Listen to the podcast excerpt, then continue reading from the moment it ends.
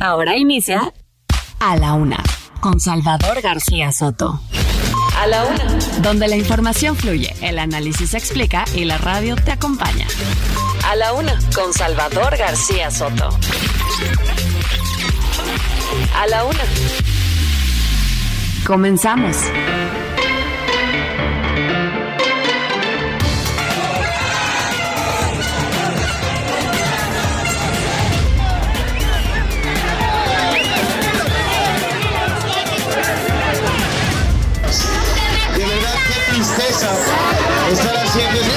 Debemos de darle una solución a la grave crisis que atraviesa el metro.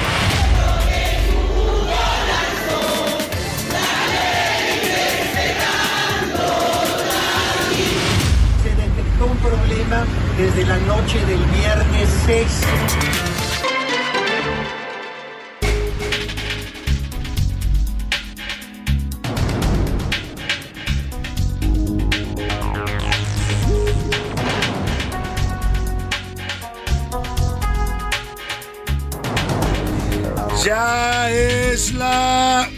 De la tarde en punto en el centro de la República. Los saludamos con mucho gusto. Estamos iniciando a esta hora del mediodía a la una, este espacio informativo que hacemos para usted todos los días a esta hora del día. Aquí estamos listos para informarle, para acompañarle, para entretenerle en esta parte de su día, en este lunes 9 de enero. Estamos estrenando semana, la segunda semana de este año y vamos a arrancarla con la mejor actitud, con los mejor, la mejor información que le voy a estar presentando en las siguientes dos horas, las historias, las noticias, las entrevistas, todo lo que haya ocurrido importante en estas últimas horas aquí en la ciudad, en el país y en el mundo. Se lo tendré aquí en A la Una, por supuesto, no solo la información, sino también el contexto, la explicación y la opinión de los mejores analistas. tenemos, le ofrezco una disculpa, tenemos temas importantes para compartirle en este lunes, pero antes déjeme desearle que su semana y su día vayan comenzando bien, que vaya pues usted teniendo un, buen arranque de semana, que no le cueste tanto trabajo, estamos empezando a sentir ya los efectos de la cuesta de enero, ¿eh? ya los aumentos de precios se sienten. Si ya de por sí cerramos el año con una inflación fuerte, bueno, pues en este en estos inicios de año nuevamente se vuelven a resentir aumentos de precio en los alimentos, en pues en todo prácticamente, ¿eh? a donde usted vaya a comprar en este momento, sean alimentos básicos, sea ropa, sea calzado, sean transporte, todo está registrando incremento de precios. Bueno, pues le deseo que empiece bien su semana y su día, que tenga una semana provechosa, que tenga un día en el que se resuelvan todos sus pendientes, sus problemas. Si hay algún problema, algún contratiempo que no se pueda resolver, no se desespere, ánimo, ánimo que nos queda todavía la mitad del día y lo que resta de la semana para resolver cualquier situación adversa. Vamos a los temas que le tengo preparados en este lunes, temas importantes. José Luis Sánchez, andas por aquí. Platícanos los, las noticias más relevantes que tendremos en este arranque de semana. Así es, Salvador. Buen inicio de semana, buen lunes. Bueno, pues eh, iniciaremos y tendremos el tema del metro. Este incidente, o así lo llamaron desde el gobierno capitalino, lo ocurrido el sábado en la línea 3 del metro, en el que dos trenes chocaron y bueno, pues una, una joven falleció, eh, Yaretsi Hernández, quien por cierto fue ya despedida, enterrada el día de ayer. Bueno, platicaremos de los últimos saldos, de lo que se ha dicho en torno al tema. 18 años tenía esta jovencita, este estudiaba arte en la UNAM. Exactamente. Es eh, impactante la historia de verdad. Y bueno, vamos a estar hablando de todo esto que ocurrió, los peritajes que están realizando. Dice la jefa de gobierno que se va a hacer una investigación a fondo, lo ofrece también el presidente López Obrador. Hay muchas críticas, José Luis. Hay muchos mucha gente que está cuestionando la falta de mantenimiento. Hay declaraciones fuertes. Vamos a hablar con el, el dirigente del Sindicato de Trabajos del Metro. Ellos sostienen que todo esto se debe a los recortes presupuestales. Así es, Salvador. Bueno, también le contaremos la historia de esta joven, Yaretsi Hernández, quién era ella, qué estudiaba, qué hacía. Le platicaremos a esta joven de 25 años que truncó su vida a causa de este accidente. Platicaremos de esta historia y también de los saldos y cómo van estos heridos, que también más de una veintena de heridos resultaron de este, de este choque. Y welcome, el presidente Joe Biden, Salvador, llegó a nuestro país ayer por la tarde, cerca de las siete y media de la tarde, noche del, del domingo. Eh, llegó al, al aeropuerto internacional Felipe Ángeles, Salvador, el Air Force One Aterrizó el día de ayer, siete y media más o menos. Y bueno, pues eh, también estuvo ahí la bestia y una hora, Salvador, casi una hora se aventaron desde donde se encuentra el IFA en esta zona a la salida de la Ciudad de México hasta el Hotel Intercontinental aquí en, la Ciudad ¿A de quién México. te refieres con eso de la bestia? No, no, no, al, al- al auto, Ah, este auto, auto, el auto Oye, del presidente aclara, Joe Biden. porque lo fue a recibir el presidente López Obrador y tú también estuvo ahí la bestia, ¿no? Estuvo el, el auto que transporta al presidente de los Estados Unidos, que además se trasladaron juntos, el presidente Sí, sí, sí. Biden y el presidente López Obrador, e hicieron casi una hora. Había dicho, habían dicho que con el operativo de seguridad iban a ser media hora. Imagínate, con operativo y calles cerradas, Sí, sí. hicieron del, del IFA a, supongo que a Reforma, donde llevaron al, presidente, Al ¿no? Intercontinental lo llevaron al, presidente al- intercontinental, Exactamente. donde se está, perdóneme, hospedando el presidente Biden, hicieron casi una hora. ¿Eh? Y eso con un operativo especial. ¿eh? Y bastante fuerte, Salvador. Incluso las motocicletas que rodeaban a la bestia, al automóvil del presidente Joe Biden, no permitían que los periodistas que iban a moto se acercaran siquiera al automóvil. No, no, Entonces no. había un, un fuerte dispositivo. ¿eh? Protocolos de seguridad muy fuertes. eh, habla el presidente López Obrador en su mañanera de lo que conversaron a lo largo de esta hora. Dice que le, que le enseñó el carro, que le dejó picar los, los botoncitos. Mira, este botoncito es para esta. Yo supongo que llevaban un traductor porque dice Sí. que platicaron muy, muy agradable y que estuvieron comentando varios temas importantes. También vamos a hablar de la mala copa. Le contaré lo ocurrido en la famosa birrería La Polar, aquí en la Ciudad de México. Un cliente fue asesinado a golpes, escuche usted, por trabajadores de ese restaurante. Uf, qué fuerte historia esta. Vamos a comentar lo que ocurrió ahí en este restaurante que se ubica ahí por los rumbos del circuito i- interior, eh, ahí por el rumbo de, de- de, eh, la mm, calzada de, Ta- de Tacuba. ¿Cómo se llama esta así? calzada de Tacuba y- La calzada de Tacuba. De Tacuba.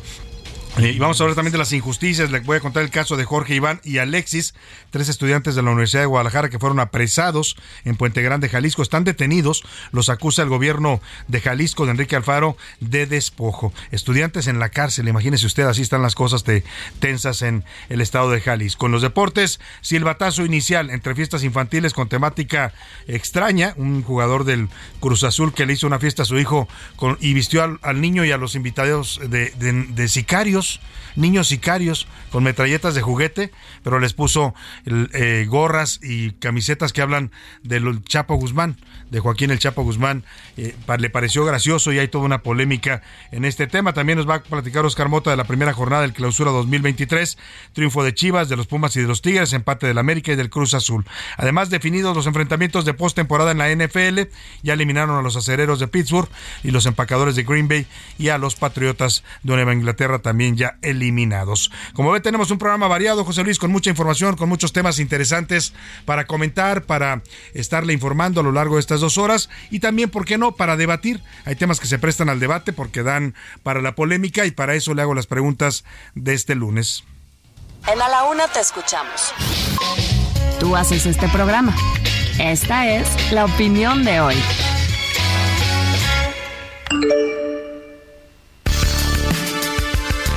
De la tarde con ocho minutos y el primer, primer tema que le pongo sobre la mesa en este, en este lunes tiene que ver con el accidente, lamentable accidente, trágico accidente. Es una tragedia por donde se le ve a una joven de, bueno, no, no se ponen de acuerdo en la edad. Yo vi de 18 años, era estudiante de, de artes de la UNAM, hay quien dice que tenía 25, como sea, era una mujer muy joven, estudiante de arte. Le hicieron ayer una despedida muy emotiva a sus compañeros, sus amigos, su familia. Eh, ¿Cuál fue su error? Pues tomar el metro. Ahora ya tomar el metro de esta Ciudad de México se convierte en un asunto de alto riesgo. ¿eh?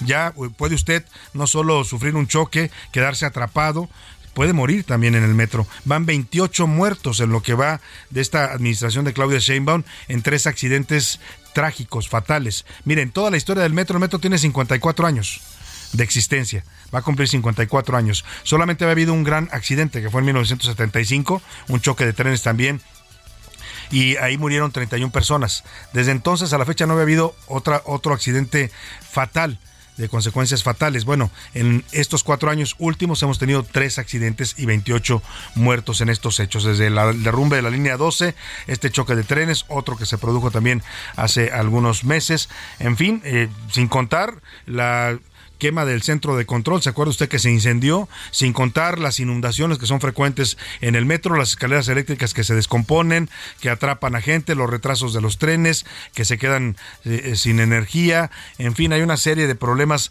graves que están ocurriendo en el metro y que hablan claramente de una temática de falta de mantenimiento. Vamos a hablar de todo ese asunto el día de hoy. Por lo pronto, lo que le quiero preguntar, este sábado, la mayor crítica que recibió Claudia Sheinbaum, la jefa de gobierno, es que cuando ocurrió esta tragedia, ella iba o estaba llegando a Morelia, Michoacán, porque iba a dar, fíjese usted qué paradoja, ¿no? Qué irónica es la vida.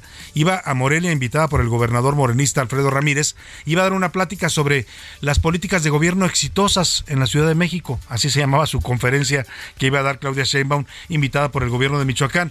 Pues nada, nada de políticas exitosas, va llegando a Morelia y le avisan que chocaron dos trenes, que hay una persona muerta, que había 10 atrapados en ese momento entre los fierros y los escombros y vamos para atrás. La jefa de gobierno se tuvo que regresar desde Michoacán Dicen, hay una versión que el gobierno de Alfredo Ramírez le puso un helicóptero. En todo caso, tardó casi tres horas en llegar al lugar de la tragedia. Ya cuando llegó la jefa de gobierno, ya habían sacado el cuerpo, ya habían atendido a los heridos. Ya hay que reconocer que allí estuvo desde muy temprano el secretario de gobierno Martí Batres, estuvo Omar García Harfuch, que llegaron también tarde. ¿eh? La mayoría de los de los eh, que iban en, en, esto, en estos trenes que chocaron dicen que tardaron hasta 45 minutos en ayudarlos, que estuvieron ahí solos, la gente atrapada en los, en los dos metros. Imagínese usted la escena, estaban a oscuras, los metros quedaron atrapados, no había luz, eh, había gritos, lamentos, gente que estaba atrapada y nadie llegaba a ayudar. Dicen que pasaron entre media hora y 45 minutos para que llegaran las primeras autoridades. ¿Por qué tardaron tanto?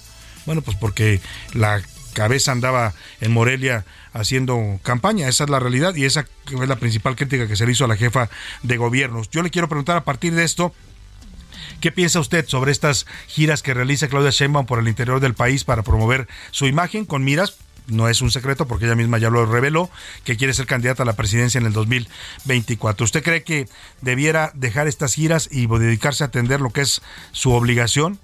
Eh, y para lo que fue contratada por los electores, que es para gobernar la Ciudad de México. Ya le doy tres opciones para que me conteste. Sí, se está distrayendo en esta campaña por la presidencia. No, esto fue un accidente y ella puede seguir haciendo su proselitismo.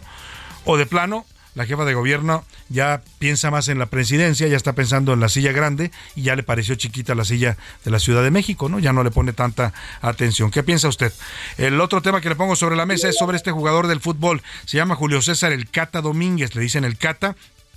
Cumplió años su niño y hizo una fiesta. El niño debe haber tenido unos 9 o 10 años de edad. Y, y lo curioso no sé si le pareció divertido, pero disfrazó al, al, niño, al cumpleañero y a todos sus niños invitados, amigos y amigas, eh, los, los eh, disfrazó como sicarios. Les puso sus gorritas, les puso sus chalecos antibalas, les puso una metralleta de plástico y les puso las siglas de Joaquín Guzmán Loera. Eh, Joaquín Guzmán Loera en, la, en, las camisas, en las gorras, o sea, eran como sicarios del Chapito. Otros decían la chapiza, ¿no? Como los hijos del Chapo. Y en fin, eh, difundieron fotos y videos de esta fiesta de sicaritos, por llamarlo de alguna manera, ¿no? ¿De qué va a ser temática tu fiesta? Fíjate que va a ser de sicarios del Chapo. No, hombre, qué interesante, ¿no? Se armó un escándalo en las redes sociales, cuestionaron mucho al jugador. Yo le quiero preguntar qué piensa de lo que hizo Julio César El Cata Domínguez, jugador profesional del club Cruz Azul. Eh, le doy tres opciones para que me conteste. Pésimo, él es un deportista y manda un muy mal mensaje a los jóvenes. Dos, es su hijo y su fiesta y puede hacer lo que quiera. O de plano el Cruz Azul debiera sancionar esto que es una conducta pues inapropiada para un deportista, o por lo menos un jugador que juegue en esa institución. Ahí están las dos preguntas que le planteo en este lunes para abrir boca, para abrir semana. El número para que nos marque, ya lo sabe, 5518 41 51 99. Nos puede mandar mensajes de texto o de voz, eso decídalo usted. Aquí lo que le garantizamos todo este equipo es que siempre sus opiniones contarán y siempre también las escuchará usted al aire. Y ahora sí, vámonos al resumen de noticias, porque esto como el lunes, como la semana y como la cumbre de Norteamérica, ya comenzó. Silana. Petróleos Mexicanos busca entre sus finanzas dinero para pagar 10 mil millones de dólares en bonos, suma que la empresa productiva no tiene contemplado en su presupuesto. Por las nubes.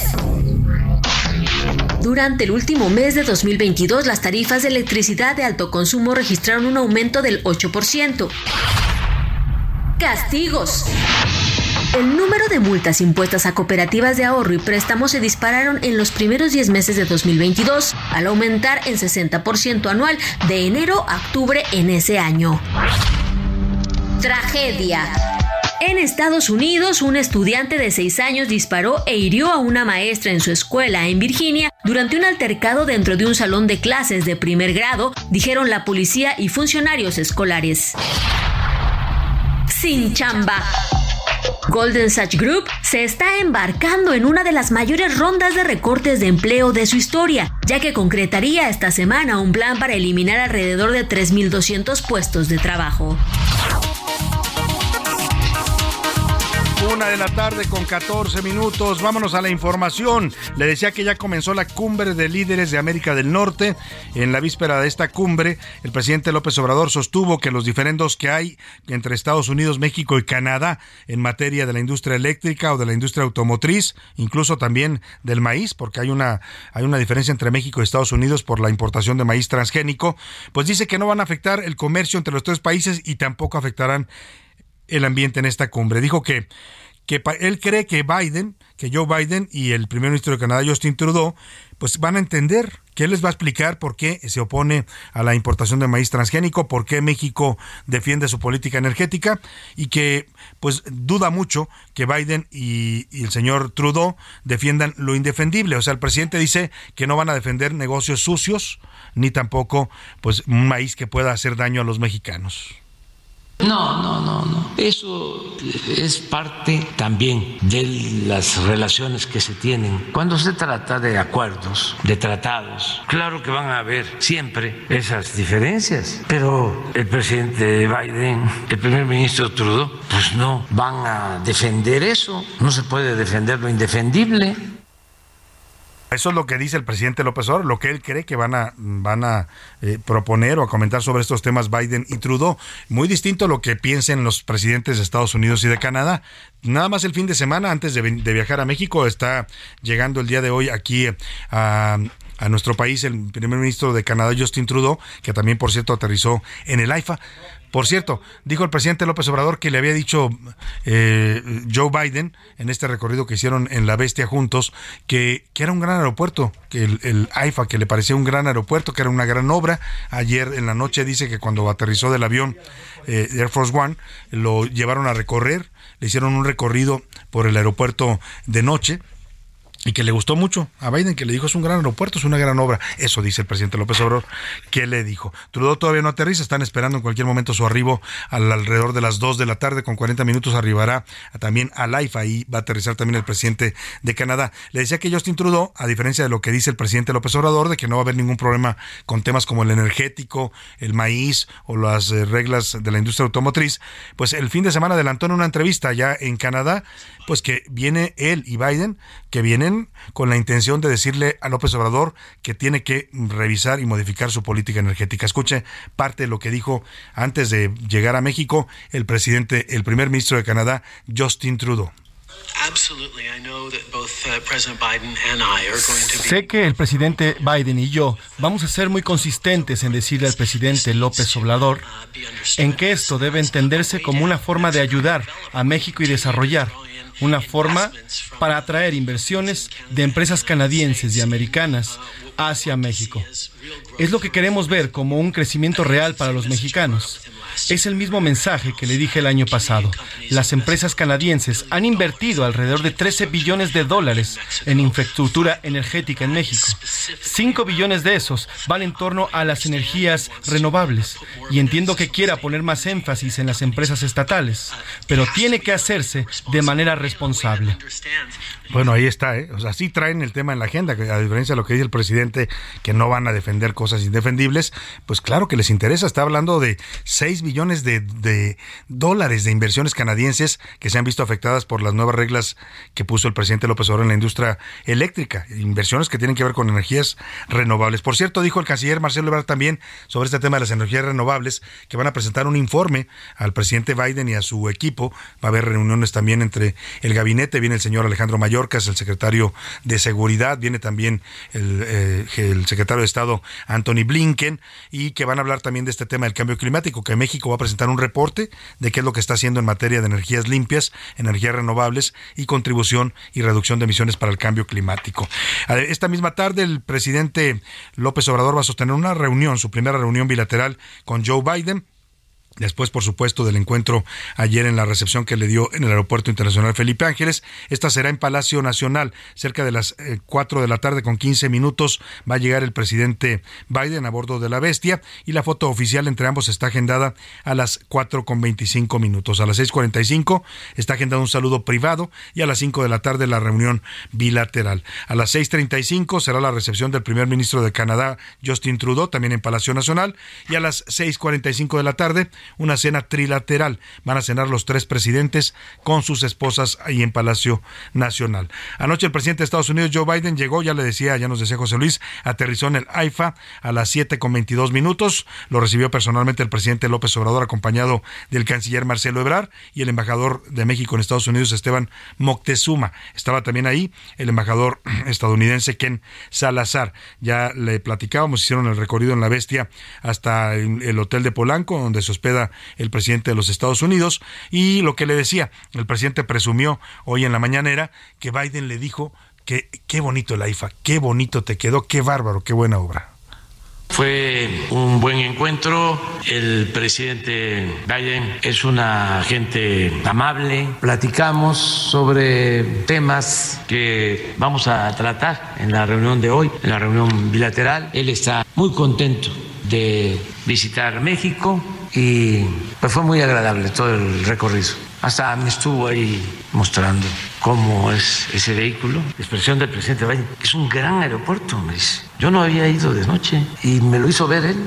Qué importante bueno, pues a ver si ahora sí lo usa el presidente López Obrador, ¿no? Si ya le dijo Biden que es un gran aeropuerto y ya vio que sí pueden aterrizar aviones presidenciales, pues a ver si ya lo usa, ¿no? El presidente de México, porque nunca lo ha usado, ¿eh? Es un gran aeropuerto, pero él no lo utiliza. Dice que negó, le preguntaron los reporteros si habían hablado de Ovidio Guzmán y de la captura del hijo del Chapo. Dice que no, que no fue un tema en esta conversación informal que sostuvieron a bordo del vehículo de la bestia. En la mañana se informó también que la secretaria de Seguridad Federal, Rosa Isela Rodríguez, va a presentar las acciones que el gobierno federal está haciendo para implementar, para combatir el narcotráfico de fentanilo y también de armas. Van a asistir el secretario de la Defensa a esta reunión, Luis Crescencio Sandoval, el de la Marina, José Rafael Ojeda, el de Relaciones Exteriores, Marcelo Ebrar, y también una representación de la Fiscalía General de la República, además de las autoridades de Estados Unidos, en esta eh, reunión donde México va a informar qué está haciendo para combatir el fentanilo y también el tráfico de armas. Y de manera preparatoria a la reunión bilateral que se va a a sostener entre las dos delegaciones. Las autoridades mexicanas van a sostener una reunión, eh, bueno, sostuvieron, de hecho este mediodía están ahí reunidos en la sede de Relaciones Exteriores con el fiscal general de los Estados Unidos, Merrick Garland. Eh, de este tema comentó el canciller Marcelo Ebrard.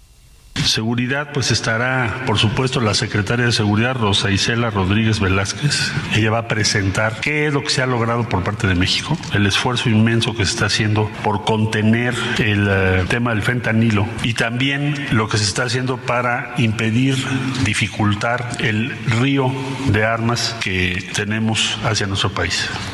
Bueno, pues tome usted en cuenta si va a ir al centro histórico, está prácticamente bloqueadas varias calles, hay un operativo fuerte de seguridad desde Madero, está cerrada 20 de noviembre, Pino Suárez también, Correo Mayor y 5 de mayo. Eh, amanecieron cerradas como medida de seguridad. Desde la madrugada hay vallas metálicas y el metro informó que las estaciones Zócalo y Auditorio están cerradas temporalmente.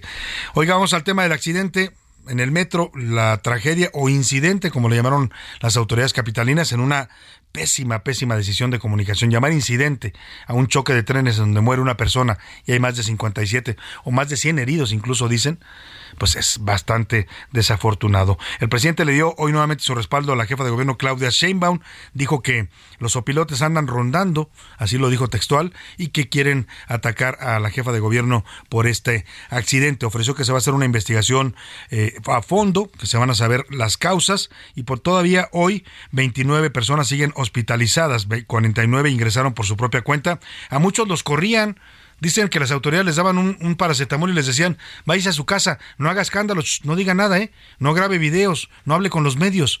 Oiga, ¿de qué se trata?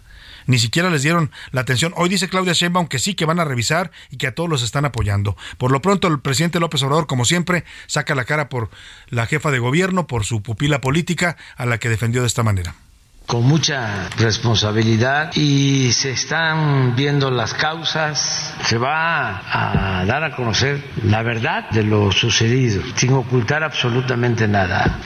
Un acto premeditado, en fin, eh, se tiene que saber qué sucedió. Se alborotan los sopilotes, expresar más adelante vamos a platicar con el, líder del sindicato del metro, Fernando Espino, y también con el director del metro, Guillermo Calderón. Vamos a tener las dos versiones, ¿eh? porque los trabajadores dicen que todo es un problema de mantenimiento y recortes presupuestales. El, el, metro sostiene que se está investigando cuál fue la causa. Al regreso vamos a tener música, le vamos a presentar la lista de la revista Rolling Stone con los 200 mejores cantantes de la historia, según esta revista. Ya regreso con más. La una, con Salvador García Soto.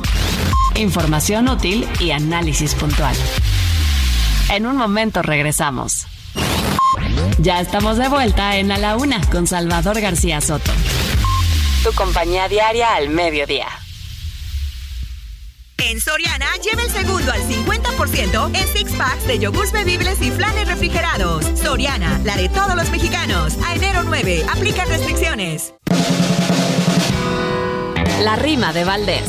O de Valdés, la rima.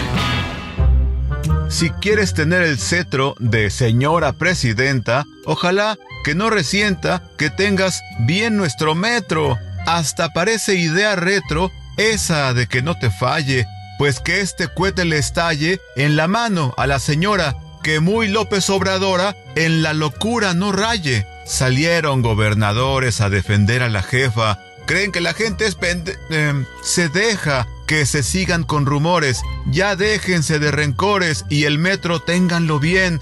Hay que tenerlo ya al 100. No frieguen, no hagan polaca. Nuestro metro es una cloaca. La CDMX también. Yo sí estoy muy indignado. Evidencias son atroces y los críticos feroces que mucho la han criticado, ahí están los resultados. Mejor me voy caminando porque el metro está matando a la gente. Lamentable que doña Claudia ya no hable. Quiero verla trabajando.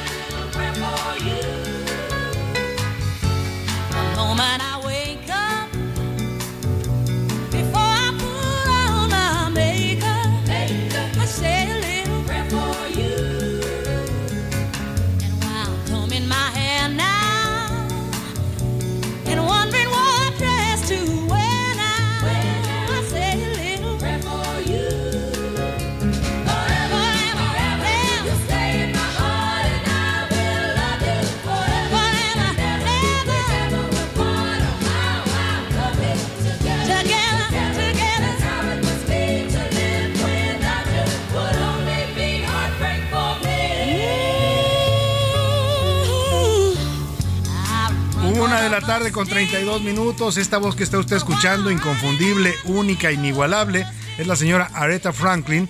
Y es que acaba de ser considerada como la mejor cantante pop de los últimos 100 años. Esta lista la publica en la revista Rolling Stone. Hizo una lista con los 200 mejores cantantes de los últimos 100 años de la música pop.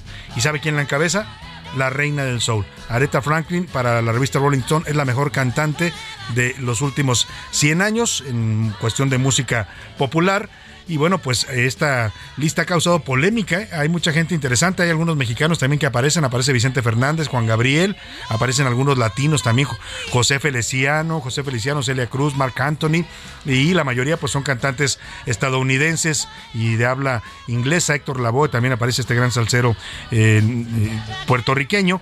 Pero la reina y la que número uno en esta lista es la señora Aretha Franklin. Le hemos estado presentando en la semana una selección de no, no alcanzamos a sacar a los 200 pero vamos a tratar de escuchar a los más representativos de esta lista para que usted juzgue si fue o no correcta la clasificación que hizo la revista Rolling Stone. Por lo pronto lo dejo con esto que es I Say, I Say a Little Prayer, es la canción de 1967, digo una pequeña oración, es la señora Aretha Franklin, número uno de la lista de los 100, mm, 200 mejores cantantes según la revista Rolling Stone.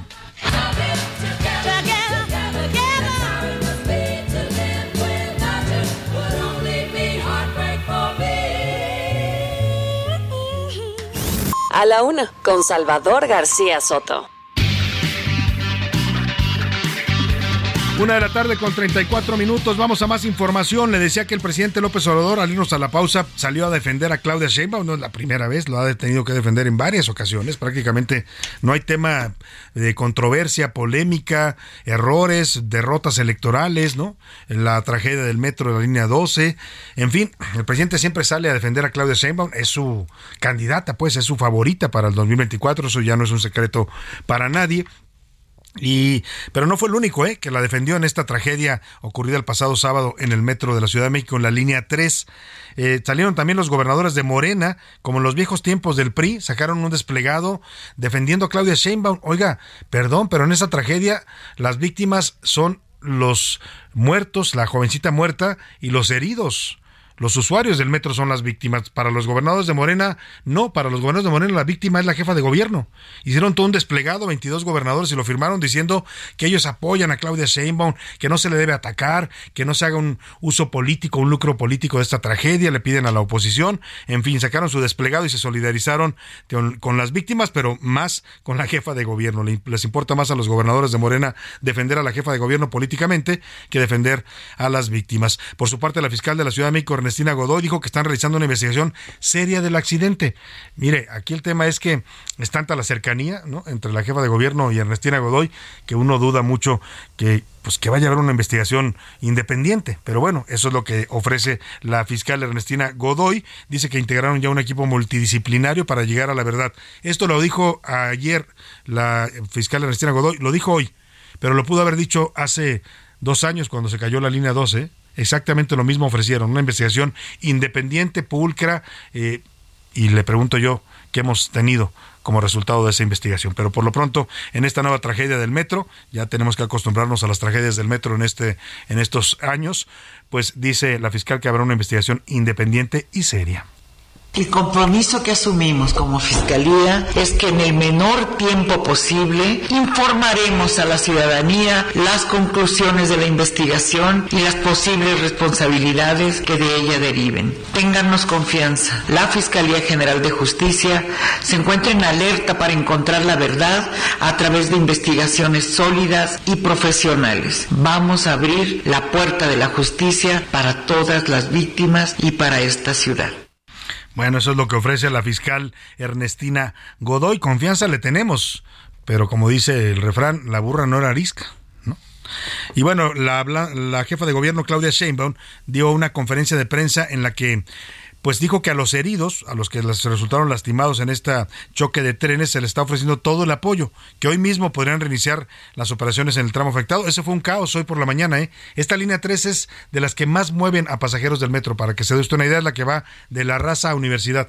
Atraviesa toda la Ciudad de México de norte a sur y de sur a norte, y es la que moviliza, creo yo, esa y la rosa, que es la número uno, son las que más movilizan eh, pasajeros, son de las más, eh, digamos, concurridas y buscadas por los usuarios del metro. Hoy fue un auténtico caos. Pusieron camiones, pero las filas eran enormes para poder tomar un camión para que lo trajera usted de la raza hacia el centro o el sur de la Ciudad de México. Esto es lo que dijo Claudia Sheinbaum sobre cómo están ayudando a los heridos y cómo van a reanudar pronto el servicio en la línea 3.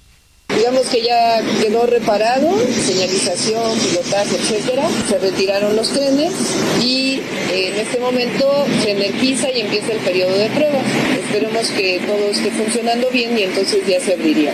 Entonces eh, estamos esperando al periodo de pruebas y en el momento en que termine el director general del metro estará dando la información permanente para saber el horario con tiempo de ya no traer operación. Si todo queda sería hoy mismo en la tarde.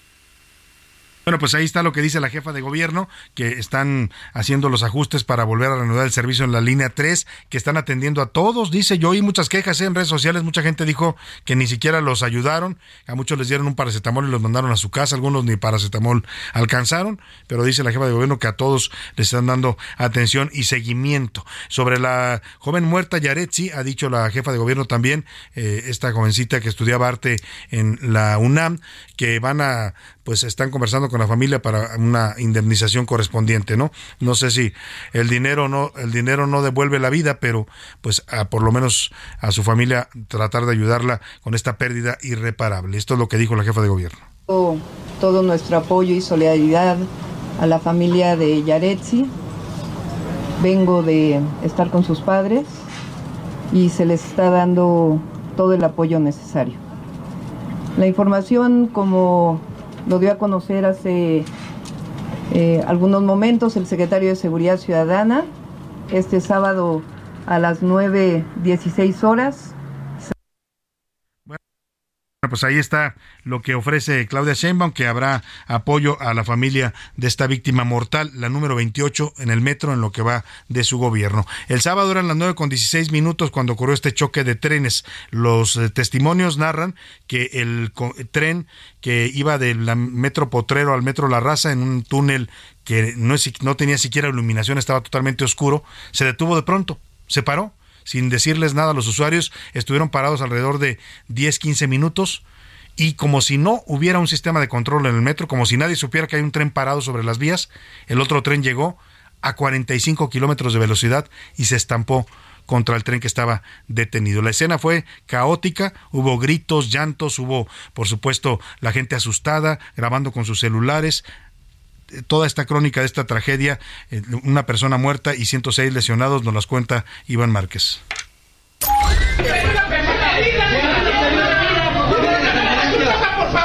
Ya vienen, ya vienen. No se vayan a bajar.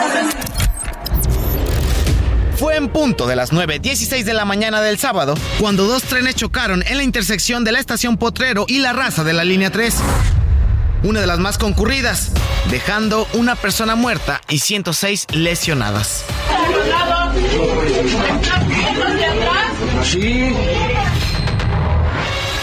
Sin embargo, pasó hasta una hora para que la ayuda llegara. Así lo reportaron usuarios afectados. Tardó mucho la ayuda.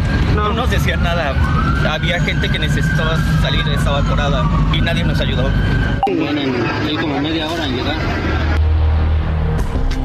Mientras que las autoridades tardaron en reaccionar. Y es que la jefa de gobierno, Claudia Sheinbaum, estaba en Michoacán como parte de una gira. Se limitó a mandar tweets informando que ya iban al lugar distintos funcionarios. En su lugar, el secretario de gobierno Martí Batres y mayormente el titular de la Secretaría de Seguridad Ciudadana de la Ciudad de México, Omar García Harfuch, tomaron la batuta se evacuó la totalidad del tren. Hay varios de los lesionados salieron por su propio pie, la gran mayoría de los que evacuaron el tren salieron por su propio pie. Tenemos al momento lamentablemente una persona fallecida. Poco a poco llegaban los refuerzos para auxiliar a las víctimas, desde elementos de seguridad, protección civil, equipo médico, entre otros más. Pero la jefa de gobierno ni sus luces. Vamos a apoyar al gobierno de la Ciudad de México aplicando el plan N3C. Ya viene un equipo especializado para este tipo de, de eventos. Abran paso, abran paso.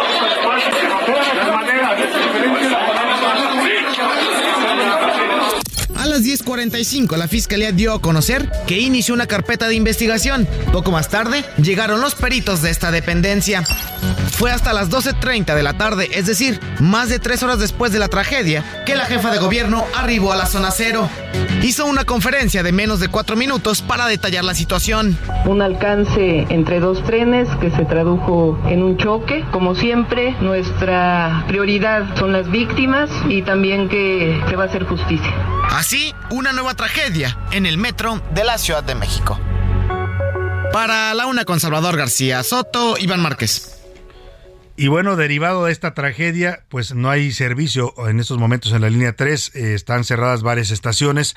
Vamos con Gerardo Galicia, que ha estado siguiendo de cerca el programa de autobuses RTP que puso el gobierno de la Ciudad de México para movilizar a todos los pasajeros del metro, que son muchos en esta línea, es de las más concurridas, le decía. ¿Cómo está el servicio de camiones, Gerardo? Platícanos, muy buenas tardes. Excelente tarde, Salvador. Ya en estos momentos se ha relajado un poco la situación, pero por la mañana, justo en hora pico, teníamos tremendo caos, personas brincando las jardineras, personas incluso resbalando por fugas de agua, tenemos banquetas que no están terminadas, y fue una situación complicada. De hecho, algunos usuarios tuvieron que esperar cerca de nueve o diez minutos en la fila para poder accesar a estos camiones completamente gratuitos que brindan el servicio provisional entre la zona de Indios Verdes y la estación del metro la Telolco. Una situación un tanto complicada. La misma situación se vivió en eh, la línea número uno del Metrobús, la línea 7 del Metrobús, que también eh, pasa a un costado del paradero del metro Indios Verdes. Y de hecho la opción inmediata y la menos apurada fue la del trolebús, que partía prácticamente de un costado de la estación del cablebús y esta toma ruta hacia la zona del eje central en el contraflujo. Sin embargo, ese ese medio de transporte alternativo sí tiene un costo de cuatro pesos y de hecho en este momento lo pueden utilizar y está prácticamente vacío. Va a ser la mejor alternativa. Brevemente, la jefa de gobierno también hasta cerca del mediodía dio una breve conferencia de prensa, mencionaba precisamente que son 22 las personas que continúan hospitalizadas y que se espera que en esta tarde quede completamente ya restablecido el sistema y esto va a depender de las eh, obras y de las pruebas que están realizando en estos momentos. De hecho, ya el director del metro ha informado que en este momento se hacen pruebas con los convoyes completamente vacíos para asegurarse de que todo esté funcionando completamente bien. Y si esto es así, en la tarde podría estar ya reactivado nuevamente el servicio en su totalidad de la línea 3. Por supuesto, estaremos muy pendientes de ello. Y por lo pronto, eh, Salvador, es el reporte que tenemos. Muchas gracias, Gerardo Galicia. Te agradezco mucho tus reportes. Vamos a ver si en la tarde se cumple esto que nos decía Gerardo, de que ya puedan reanudar el servicio en esta línea 3 tan, tan eh, solicitada y tan concurrida por los usuarios del metro. Vamos hasta el Hospital San Angelín, decía Gerardo del informe que dio Claudia Sheinbaum, la jefa de gobierno, sobre 22 personas todavía hospitalizadas. 15 de ellas están en el Hospital San Angelín. Ahí se encuentra también el chofer del metro, el que iba manejando el, el convoy, que también quedó lesionado. Estaba en condición de gravedad. Juan Carlos Osorio, afortunadamente ya fue operado y se reporta estable. Vamos contigo, Israel Lorenzana. Te saludo ahí en el hospital donde están los heridos del metro. Buena tarde. Salvador, muchísimas gracias. Vamos a escuchar a una de las personas lesionadas que fueron atendidas en este hospital, el cual ha salido hace unos minutos. Salvador García Soto y está hablando con medios de comunicación. Vamos a escuchar. Sí. Están las personas que también dependen del gobierno de la Ciudad de México y no puedo darles más que mi agradecimiento total. No. No. No, no, no, yo para nada. ¿A usted le dieron una buena atención, señor? Totalmente, arriba de un 100, totalmente. Nadie, nadie me puso mal la cara, inmediatamente me atendieron, me pasaron inmediatamente. Eh, todo fue eh, fantástico, no lo esperaba yo. ¿no, ¿no cree que el accidente se deba a falta de mantenimiento del metro? Ahí sí no podría decirle yo porque no soy experto en nada de estas cosas. ¿Usted era No un soy recurrente? Sí, se metro? puede decir que sí. ¿Y le había tocado ver algún otro incidente como No, no. Después, pero ya le digo, no puedo opinar en ese aspecto porque no, no, no sabría. Pues Salvador es una persona que ya fue atendida, venía a bordo de este convoy del metro de la línea 3, está saliendo en estos momentos del Hospital San Angelino, ubicado aquí en la avenida Chapultepec, que está platicando con los medios de comunicación, Salvador, y bueno, pues recordar que todavía en este hospital hay 15 personas lesionadas, entre ellas el conductor del convoy del tren y 22 en total, las cuales están en diferentes hospitales aquí en la Ciudad de México. Aquí se han colocado algunas carpas para dar atención a los familiares de las personas lesionadas, un comedor comunitario también que está a disposición de las personas pues que llegan a este hospital, tanto familiares como por supuesto para atención médica. Pues Salvador García Soto, la información que te tengo. Muchas gracias, Israel Lorenzana. Estaremos pendientes de los heridos de esta tragedia del metro. Muchas gracias. Buena tarde. Hasta luego. Y oiga, me pareció, eh, qué bueno que al señor lo atendieron bien, ¿eh? Salió muy contento, bueno, hasta parecía que, que venía de un asunto mm, festivo, ¿no? Decía que una maravilla, lo atendieron más del 100. Qué bueno, qué bueno que le den buena atención, se la merece. Lo que me llamó la atención es que cuando le preguntan su opinión sobre el accidente, no quiere opinar. No, de eso sí no puedo hablar, dice, ¿no? Cosa rara, ¿no? Parece que alguien le dijo, usted diga esto y esto, y si le preguntan de esto, no diga esto, ¿no? O sea, claramente se ve que lo aleccionaron al señor, pero qué bueno que le dieron buena atención. Espero que a todos los heridos los estén atendiendo a ese nivel que dijo este señor que lo atendieron a él en este hospital privado. Y vamos a cambiar un poco el tema, vamos a hablar de esta cumbre de las Américas que arranca en las próximas horas, eh, ya prácticamente empiezan los encuentros bilaterales, ya le narraba que hoy el presidente López Obrador, después de haber recibido ayer al presidente Joe Biden, después de haber llegado a México en su avión, el Air Force One, estuvieron dialogando informalmente en, el auto este de la bestia en el que se mueve el mandatario estadounidense. Y hoy a las 4 de la tarde estará arribando, 4 con 15 minutos, estará arribando Biden a Palacio Nacional para tomarse la foto del recuerdo, recibir ahí los honores y luego tener una reunión ya bilateral formal con el presidente de México. Para analizar estos encuentros bilaterales y la cumbre de los tres mandatarios de Norteamérica, saludo con gusto la línea telefónica a la embajadora emérita del Servicio Exterior Mexicano, Marta Bárcena. ¿Cómo está, embajadora? Qué gusto saludarla. Buenas tardes. Buenas tardes, Salvador. El gusto es mío. Un gusto, como siempre. Eh, ¿cómo, ¿Cómo vio, embajadora, la recepción ayer al presidente Biden, su llegada al Aeropuerto Internacional Felipe Ángeles, lo que significa, pues, en términos de un gesto político para el presidente López Obrador y lo que se prevé en los encuentros del día de hoy? Pues mire, sí fue un gesto político que no se acoge a la práctica protocolaria tradicional de México, en donde recibe normalmente el secretario, subsecretario, pero fue un gesto de, amistad que, bueno, pues ahora lo que pasa es que los demás presidentes que lleguen a México, pues me imagino que esperarán el mismo trato, ¿verdad? Claro. pero que los vaya personalmente a recibir el presidente, ¿no? Sí, claro, se siente un precedente. Pero mira, yo creo que eh, está muy interesante la organización de la reunión porque efectivamente, como dices, el día de hoy va a ser las conversaciones bilaterales entre México y Estados Unidos, en donde eh, la agenda es increíblemente compleja con muchísimos temas que hay que atender, pero yo creo que van a prevalecer dos temas fundamentales, el de migración y el de seguridad. Y lo que vemos es que Estados Unidos definió ya las líneas de su, de su política migratoria en los próximos años justamente antes de este viaje. Entonces yo veo poco margen de maniobra para negociar y más bien pues eh, nos informarán de estas líneas de política migratoria. En la noche una cena que siempre es un ambiente que sirve para distender eh, la relación entre todos. Seguramente el presidente Biden y el primer ministro Trudeau y sus esposas quedarán muy impresionados con Palacio Nacional, como todos los visitantes que llegan a pues esa gran sede de, México. Mañana en sí es la cumbre, eh, en donde estarán participando por igual los tres líderes de México, Estados Unidos y Canadá. Y creo que el tema central de la cumbre, eh, eh, Salvador, sí va a ser el tema de la competitividad de la región.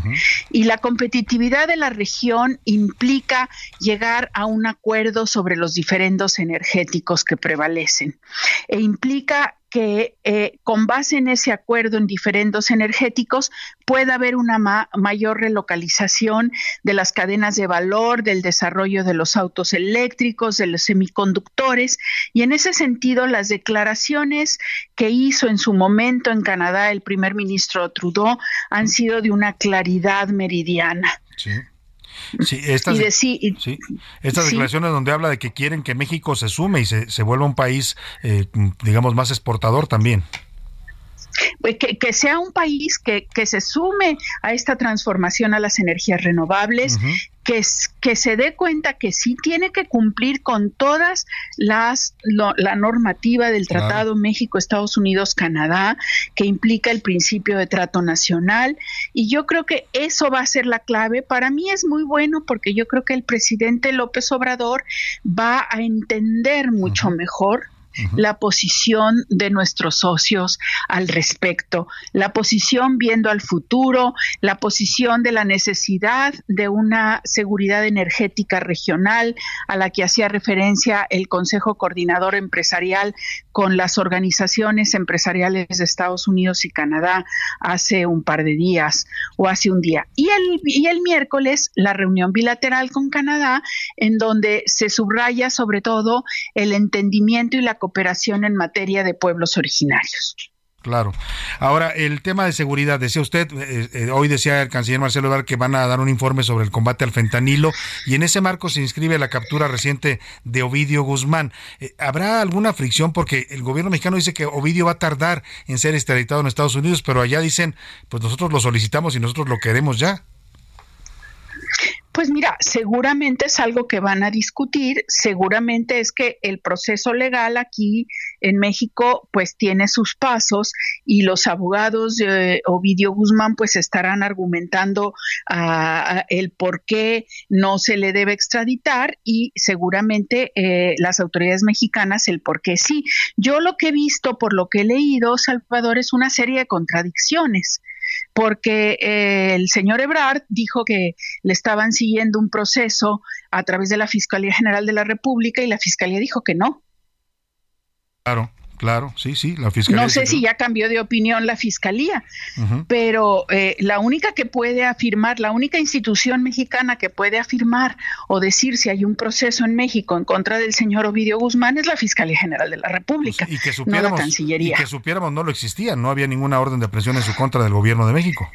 Al menos Pero sí había una orden de aprehensión con fines de extradición. Exactamente. O sea, en sentido estricto tendrían que entregarlo porque para eso lo capturaron si, si, si se analiza ante el juez uh -huh. si esa solicitud de extradición cumple todos los requisitos legales. Efectivamente. Que me imagino que sí. Claro. Uh -huh. Embajadora. Entonces, eh, me va a cortar la guillotina, eso... embajadora. Esto apenas empieza y me gustaría estarla consultando mañana y en estos días, si usted no lo permite, porque pues va a haber mucho, muchos temas que analizar en esta, en esta cumbre de Norteamérica. Con mucho gusto, Salvador. Y antes de que la guillotina ex, eh, entre, sí. saludos al auditorio del Heraldo Radio. Muchas gracias. Y léanme mañana en el Heraldo Sin con duda. mi columna al respecto. Sin duda. No se pierda usted a Marta Bárcena mañana aquí en el Heraldo. Le estaremos comentando su columna, por supuesto, eh, aquí eh, publica todos los martes. Vamos a la pausa y volvemos con más para usted aquí en A la Una. En un momento regresamos. Ya estamos de vuelta en A la Una con Salvador García Soto tu compañía diaria al mediodía. Amigos del Heraldo Radio, oigan, ¿sabían que solo el 49% de la población usa métodos formales o tradicionales de ahorro? ¿Dónde creen que guardan esos ahorros? La mayoría lo guardan en casa, con conocidos, participan en tandas o lo prestan a familiares. ¿Y creen que eso sea seguro? Es posible, pero al no utilizar métodos formales y regulados por el gobierno, aumenta el riesgo de pérdidas y robos. Además, no pagan rendimientos. Por eso, es mejor una institución confiable y regulada.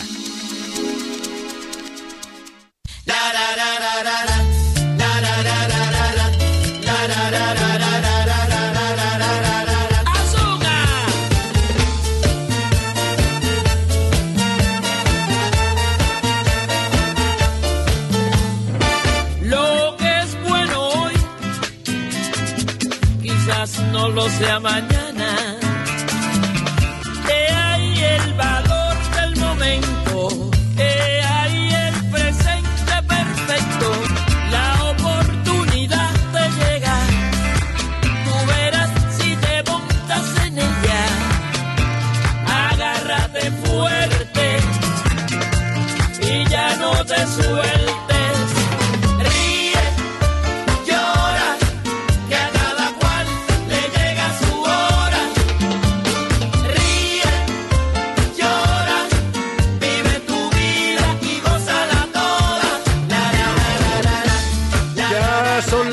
de la tarde en punto en el centro de la República y es un gusto saludarlo a esta hora del mediodía. Estamos comenzando la segunda hora de A la Una. La segunda hora de la una y también ya la tarde de este lunes 9 de enero. Le doy la bienvenida a esta segunda parte de este espacio informativo. Arrancamos desde la una de la tarde. Si usted continúa sintonizándonos desde entonces, gracias de verdad de corazón por su por preferir esta opción informativa. Si recién nos agarró ahí en el tráfico de su ciudad, en el auto va manejando, si está en casita preparando los sagrados alimentos, en la oficina trabajando, si está trabajando a distancia, donde quiera que me escuche, le mando un abrazo. Yo soy Salvador García Soto y a nombre de todo este equipo de profesionales que me acompaña, le doy la bienvenida a este espacio. Tenemos una hora más de información, de temas, de historias, noticias. Le voy a estar compartiendo todavía muchos temas importantes para comentar y debatir con usted. Por lo pronto, como dice Celia Cruz, riamos y lloremos. La vida está hecha de la alegría y también del dolor, así es que hay que saber recibir todo lo que la vida nos mande en este sentido. Es esta gran cantante cubana que aparece en la lista de los 200 mejores cantantes que publica la revista Rolling Stone. Es la única latina que entró al top 20 de esta lista y es que la voz de la cubana es inconfundible, está llena de energía y de pasión. Y bueno, ella aparece entre los mejores 20 cantantes de los del último siglo. Así la coloca la revista eh, Rolling Stone en el número 18. Esta canción se llama Ríe y llora y bueno, pues recordemos así a la reina de la salsa, doña Celia Cruz.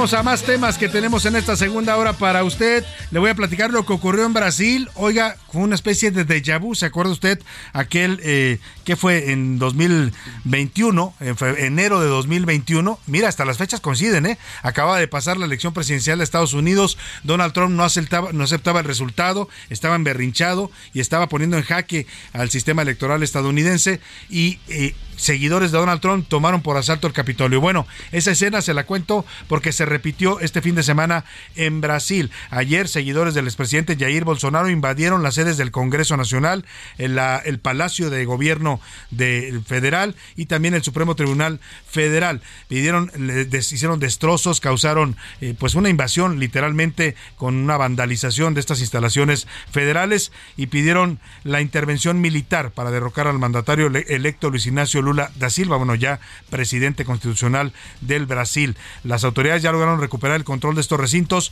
pero hay una respuesta fuerte, dice el presidente Lula, que se va a, acusar a todos los que participaron en esta toma violenta y en este intento de golpe a las instituciones democráticas en el Brasil. Vamos a hablar de esto, incluso reaccionó el presidente López Obrador muy rápidamente, mandó un tuit defendiendo la democracia en Brasil y defendiendo a Lula cuestionando a los eh, seguidores de Bolsonaro que tomaron el Congreso, pero me, llamó la atención porque en aquel episodio de 2021, cuando los seguidores de Trump tomaron el Capitolio, el presidente López Obrador, calladito, ¿eh? no dijo nada.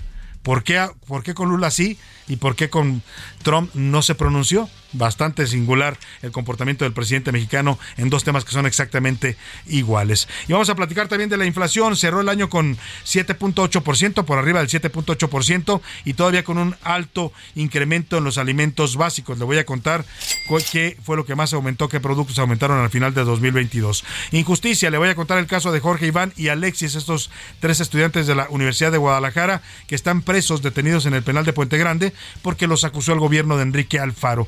Ahora está persiguiendo también estudiantes el señor Enrique Alfaro en su pleito con las autoridades de la Universidad de Guadalajara.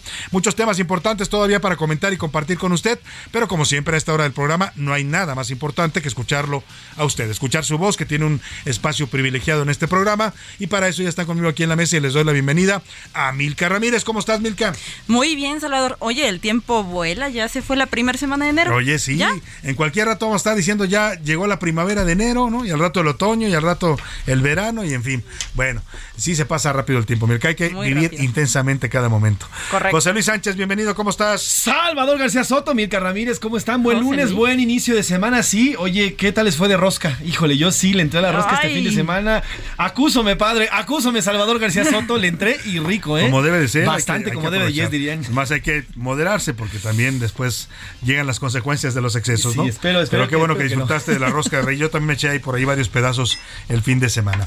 Oiga, y vamos a, los, a las preguntas que formulamos. Hicimos preguntas interesantes. Una tiene que ver con este accidente ocurrido en el metro, esta tragedia en donde muere una persona y hay más de 100 heridos. Dice, pues las críticas que le hicieron a la jefa de gobierno porque no estaba en la ciudad, andaba en Morelia promocionando su imagen con miras a su candidatura presidencial y esto ha desatado muchas críticas. Le preguntamos qué pensaba usted y también preguntamos sobre esta fiesta de este jugador de eh, fútbol el del club eh, Cruz Azul, el señor Cata, así le apellidan Cata Domínguez y pues hizo una fiesta con niños sicarios, vistió a su hijo y a sus invitados, todos ellos de entre 8 y 10 años de edad, de sicarios, les dio armas falsas y les tomó fotografías muy divertido haciendo apología pues del narcotráfico. ¿Qué piensa también de este tema? Es momento de preguntar en este espacio. ¿Qué dice el público? Muchos saludos, Salvador. Eh, Salvador García Soto, buena tarde. Te saluda Enrique Rodríguez desde la alcaldía Iztapalapa. Para mí, el hecho de vestir a niños como narcotraficantes, como personas que secuestran, violan, asesinas asesin- y desaparecen personas, no es más que el- el- la implementación de la cultura, de la narcocultura en nuestra cultura. Así será imposible arrancar de raíz el tema del, nar- del todo el narco de México. Saludos, Salvador, y que tengas buena tarde. Muchas gracias, también saludos para usted. Miguel Ramírez desde Estado de México. Sobre los temas de hoy, en el caso del accidente del metro, la única responsable por falta de mantenimiento, por los recortes presupuestales y por el aumento al presupuesto de sus campañas es la señora Claudia Sheinbaum. Sobre el tema de la fiesta del jugador de Cruz Azul, estuvo mal por ser una persona pública, pero veo que es más quema de leña verde de muchos disque comentaristas de deportes que hablan por el poder que tienen en tener un micrófono en la mano. Al final es una fiesta que él decidió hacerla así y es muy su familia. Saludos, Salvador. Bueno, ahí está su punto de vista. Muchas gracias, saludos también para usted. Eh, Alberto desde Colima, saludos Salvador. Es evidente que para Claudia Sheinbaum, Sheinbaum, la Ciudad de México ya no es una de sus prioridades. Solo está para dar adelante en su campaña. Y respecto al futbolista, debe ser sancionado por hacer apología del delito. No hay otro nombre. Saludos Salvador. Muchos saludos. Buenas tardes, Salvador. Pienso que el accidente del metro se debió a un lamentable accidente y pienso que no debe criminalizarse a nadie en México, ya que los accidentes ocurren todos los días y a todas horas, nos dice el señor Manuel desde Oaxaca. Pues sí, pero accidentes que cuesten vidas no ocurren, bueno, sí, en el metro no, ¿eh? No todos los días. Yo le platicaba, en 54 años de historia, solamente ha habido uno, había habido uno trágico antes de que empezara este gobierno. Hoy hay cuatro. O sea, esto ya no es común. Eh, eh, sí, accidentes ocurren todos los días. Se puede usted caer, resbalar en su casa o en la calle o qué sé yo, pero no hablamos, aquí hablamos de responsabilidades, no es criminalizar, es que se asuman las responsabilidades de un sistema de transporte público que es mantenido con recursos públicos y porque la gente además paga un boleto para tener seguridad.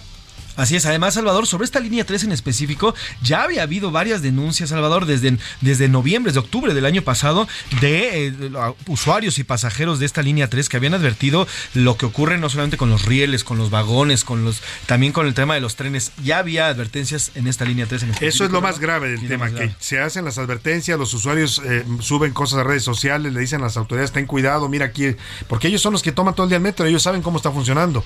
No solo los usuarios, el sindicato del metro también. Había estado pegando carteles en, los, en las estaciones que por cierto iban y se los quitaban luego, luego las autoridades capitalinas, pero ahí decían, hay un problema serio de mantenimiento, miente el director del metro, el sistema de comunicación no sirve.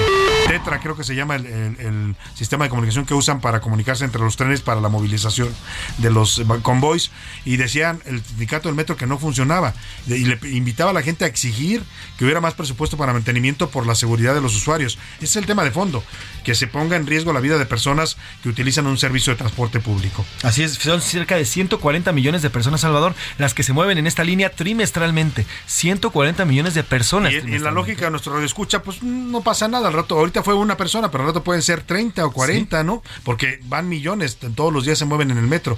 Si usted cree que la vida humana no tiene ningún valor y hay que da- darlo como algo natural, pues entonces ni hablar.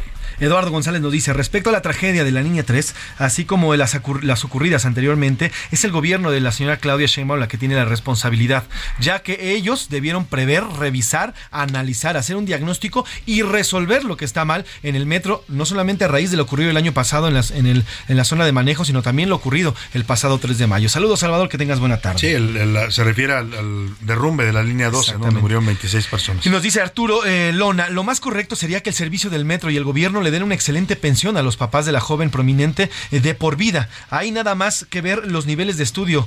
Pero, perdón mi ignorancia, ¿dónde estuvieron los que gritan presidenta y los que le estuvieron y los que le gritan presidenta en cada acto político durante este hecho? ¿Dónde estuvieron todos aquellos que la apoyan? Buenas tardes, Salvador. Bueno, pues muchos defendiéndola, ¿eh? En redes sociales también hubo quienes defendían eh, pues que no era su responsabilidad, que son accidentes que pasan, lo que decía nuestro radio escucha también. Milka Ramírez en Twitter, ¿qué dice nuestra comunidad tuitera?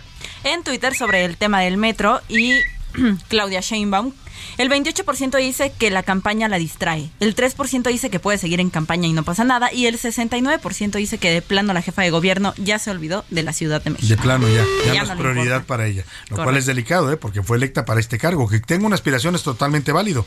La pregunta es por qué no renuncia y se va a hacer campaña, ¿no? Sí, Claro. ¿Por qué aprovechar el cargo público para estar haciéndose promoción de su imagen, que es lo que hemos visto todos los mexicanos, con recursos que además nadie explica dónde salen, ¿no? Todos estos espectaculares que cuestan millones de pesos, que pagaron por toda la República, las pintas de bardas, ¿no? Los eh, Simplemente estarse trasladando todos los días a diferentes puntos de la República o los fines de semana, pues tiene un costo. ¿De Sí. dónde salen los recursos?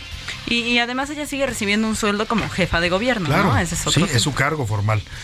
Y sobre el tema del CATA, el 52% dice que da un mal mensaje a los jóvenes, el 7% que él puede hacer lo que sea y el 41% dice que debe de ser castigado.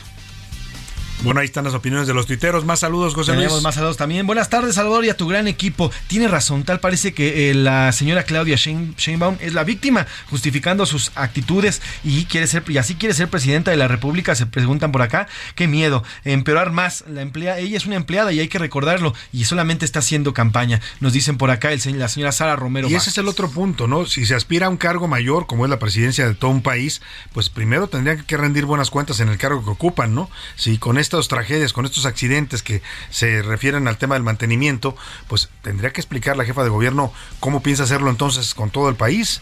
Si no está pudiendo resolver esta problemática de una ciudad compleja, porque no es fácil gobernar la Ciudad de México, pues yo me pregunto qué pasaría si gobierna todo el país, ¿no?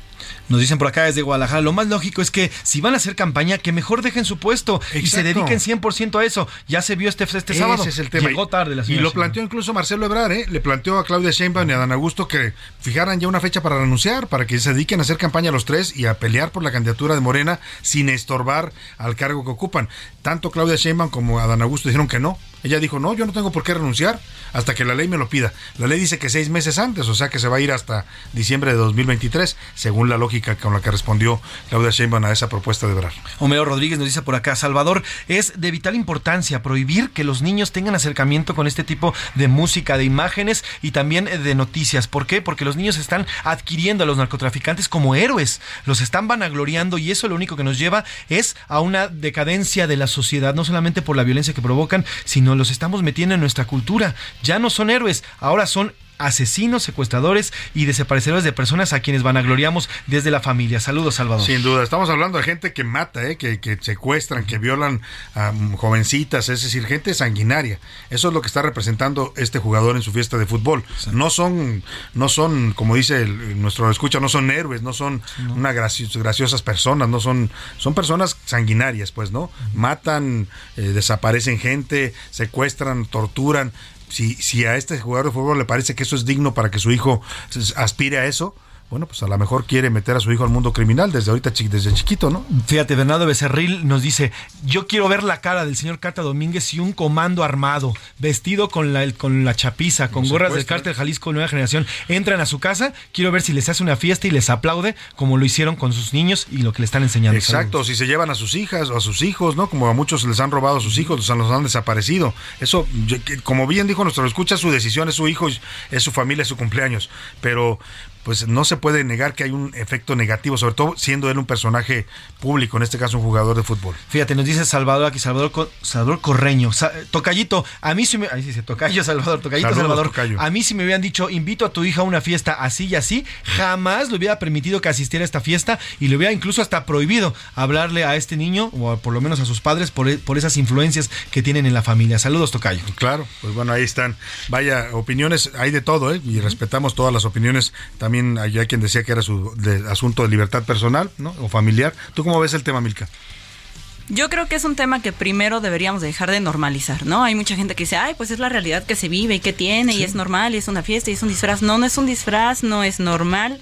Tenemos que seguirnos sorprendiendo de este tipo de situaciones porque si lo empezamos a normalizar es lo mismo que normalizar la violencia, las desapariciones Claro. forzadas. el Y decir que los criminales ya son como superhéroes, ¿no? Exactamente. Y por otro lado, también es cierto que es imposible o prácticamente imposible que los niños no se enteren de lo que pasa en el país. ¿Qué hay que hacer?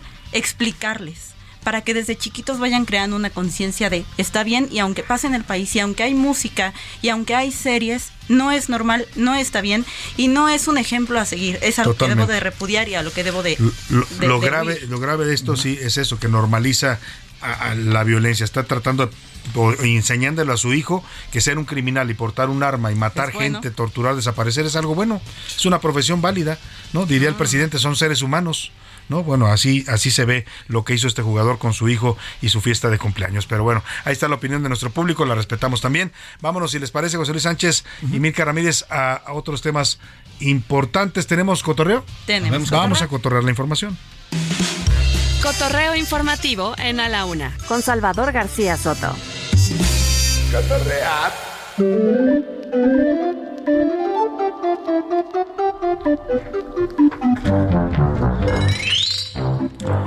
Milka Ramírez, ¿qué nos traes? Vamos a escuchar esto, Salvador. que ella se lo disfruta. Le entrego el cheque, ay, cada vez le entrego el cheque. Qué buen ritmo. Al ritmo de merengue, ¿por qué? Ándale. Ajá, el ritmo de mi mujer me gobierna. A ver, en una relación, Ah, caray. en una caray. relación, ¿quién lleva el control? ¿Quién lleva los pantalones? Híjole. ¿Quién lleva O, o la falda. la última palabra o la falda? No, yo, yo creo que en una buena relación siempre hay un equilibrio de opiniones. Claro. Debe haberlo, eso sería lo ideal. Pero sí creo que al final en muchos casos deciden las mujeres. Pues, ¿qué creen? Pues Yo creo que los hombres, porque al final dicen, sí, mi amor, lo que tú digas. Es la última palabra. Bueno, pues en Culiacán, Sinaloa, un, un, un chico, bueno, no, un señor, Ángel Trujillo, sube un video después, bueno, en... Esperen, ya me hice bolas. El 5 de enero, cuando fue el tema de la detención de Ovidio Sí. y toda la violencia que se desata en Culiacán, las autoridades le dijeron, resguárdense en sus casas, no, No salgan, salgan. no salgan. Entonces Ángel Trujillo, que vive allá y tiene a su esposa, dijo, pues ni modo, me tocó salir. ¿Qué te parece si escuchamos por qué? A ver. Voy con miedo, pero le tengo más miedo a mi mujer. Me mandó por las tortillas. O sea, tuvo que salir por las tortillas. Lo mandaron por las Por las tortillas y la coca. Y él sube un video y se ve todo el desastre, de verdad. Se ven los carros incendiados y todo. Sí, y había le, un caos en Culiacán. Y le toma video al refresco y a las tortillas. Y dice, pues sí, sí vengo con miedo, pero me da más miedo mi mujer. Más miedo a la reacción de su mujer, ¿no? ¿Cómo que no fuiste? ¿Cómo que no trajiste las tortillas? Ya, Bueno, no pues, sean así, mujeres. ahí, está. lo traigo, ahí Sí, lo hay mujeres Sí, no, no. muy mandonas. Pero no sean así. José Luis Sánchez, ¿tú qué nos traes? Oigan, este fin de semana, como ya les había adelantado yo, pues comimos bastante rosca. ¿Por qué? Bueno, fue el 6 y 7 de enero. eh, y bueno, pues se comió bastante rosca. 6, 7, 8 y 9. 6, 7, 8, 9. Yo me aventé un Guadalupe Reyes enero rapidísimo de fin de semana comiendo roscas al por mayor. ¿Y ¿eh? cuántos tamales vas a tener que pagar? Eh, gracias a Dios ninguno, ¿eh? Tuve la suerte que no me salía ningún, ningún niñito, pero bueno, y fíjate, y, justamente hablando de niñitos, fíjense una, que una panadería aquí en la Ciudad de México, la panadería San Gabriel, se aventó una puntada muy buena y eso le valió dos cosas, no solamente promoción en redes sociales, sino también que prácticamente toda, todo su pan se vendiera. Y es que el sábado por la tarde lanzó un mensaje a través de sus redes sociales diciendo, ya se habían vendido todas las roscas de su panadería, diciendo que cuatro de ellas tenían un muñequito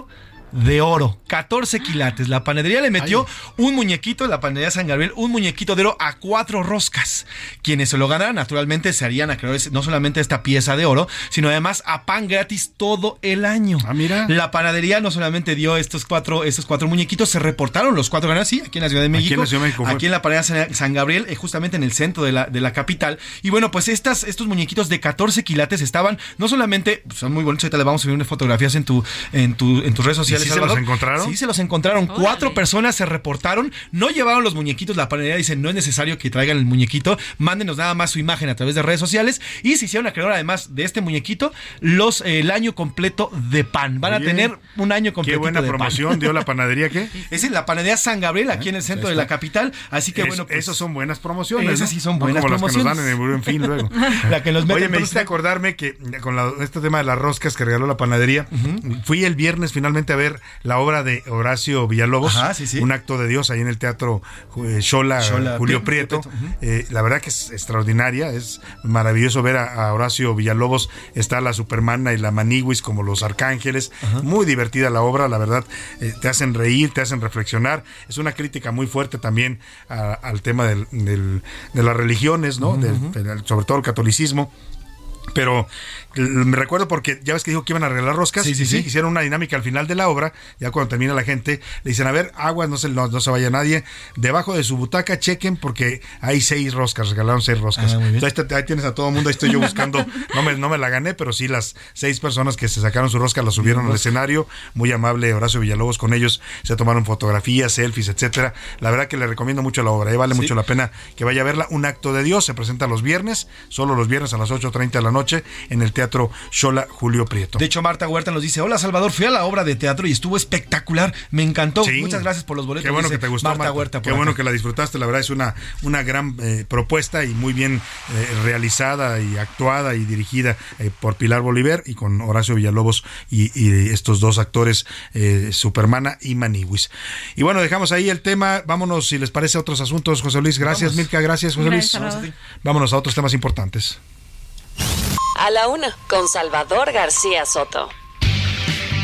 Oiga, le platicaba lo que ocurrió en Brasil, esta toma de las instalaciones pues estratégicas del el Congreso, el Tribunal Superior, eh, el Palacio del Gobierno, el Palacio del Presidencial también fue tomado, vandalizado, rompieron cristales, tiraron cosas, se subieron a los estrados, eh, muy similar a lo que ocurrió hace pues ya dos años, eh, un año exactamente, sí, dos años se cumplieron de la toma del Capitolio en los Estados Unidos. Allá derivó en toda una investigación ¿eh? y en detenciones de los principales líderes de esta toma, incluso en que responsabilizaron a Donald Trump de esta toma. Acá se está haciendo una investigación y también adelanta Lula da Silva que van a responsabilizar al presidente eh, Jair Bolsonaro por haber llamado a esta toma. Le voy a contar al regreso, vamos a ir con un corresponsal allá a, Brasil. Por lo pronto, vámonos con la lista de los 200 cantantes más mejores de la historia según la revista Rolling Stone y este es Guns N' Roses con Sweet Child on Mine, una canción de 1987.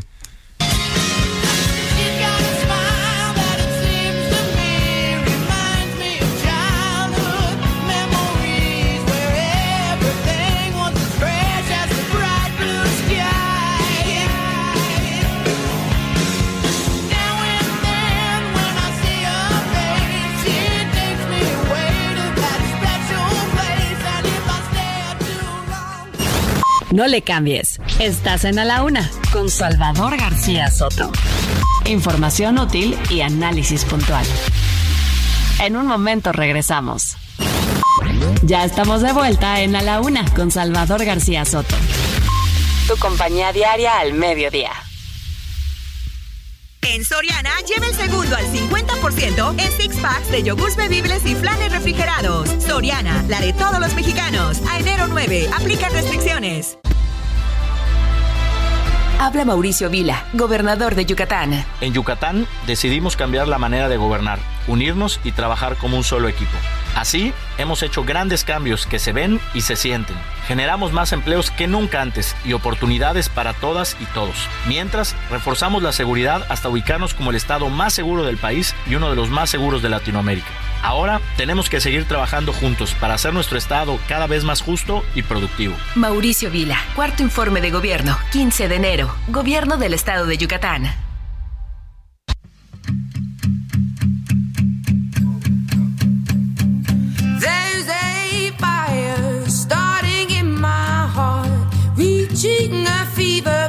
Bringing me out the dark. Finally, I can see you crystal clear. Go ahead and sell me out, and I'll lay your ship bare. See, I'll leave with every piece of you. Don't underestimate the things that I will do. There's a fire starting in my heart, reaching a fever pitch, and it's bringing me out the dark.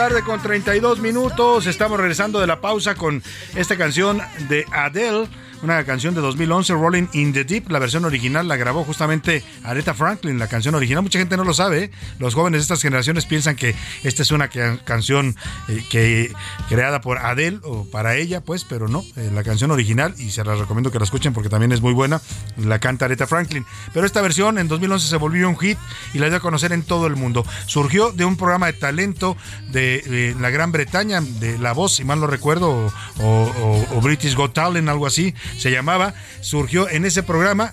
De ahí era una joven llen- rellenita de subida de peso y cuando cantó insegura y cuando empezó a cantar los jueces se sorprendieron y el mundo se maravilló. Hoy es una de las cantantes pues más maduras y está en el número 22 de la lista de los 200 mejores cantantes de la historia según la revista Rolling Stone. Súbale un poco a Rolling in the Deep de la señora Adele y seguimos con más aquí en la una.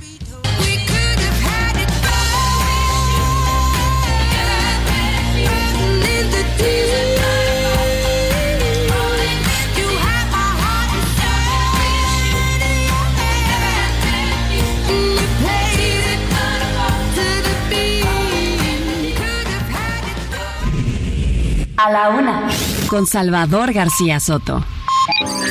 El ojo público. En A la Una tenemos la visión de los temas que te interesan en voz de personajes de la academia, la política y la sociedad.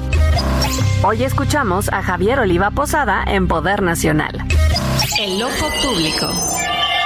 ¿Qué tal Salvador? Buena tarde, buen inicio de, semana, ya en plena actividad en este primer mes del 2023 y en esta ocasión pues obviamente seguiremos tratando los efectos eh, de los acontecimientos, graves acontecimientos del jueves pasado en Culiacán y otros municipios de esa entidad. Sabemos que eh, por ejemplo el sábado hacia la media tarde hubo un enfrentamiento en San Luis Potosí donde lamentablemente perdieron la vida dos elementos de la Guardia Nacional y uno del Ejército Mexicano al ser emboscados por, por delincuentes. También sabemos de algún, algunos, algunos, algunas operaciones todavía de- de- del Ejército Mexicano y de la Guardia Nacional en distintas partes de Sinaloa, las reacciones de la, de la sociedad eh, local, sobre todo de aquellas, de aquellas eh, comunidades o municipios que se vieron eh, notablemente afectados por la, por la operación desplegada. Y aquí lo importante es que también esta, esta situación se empalma ya con la llegada del presidente Joseph Biden y desde luego del primer ministro canadiense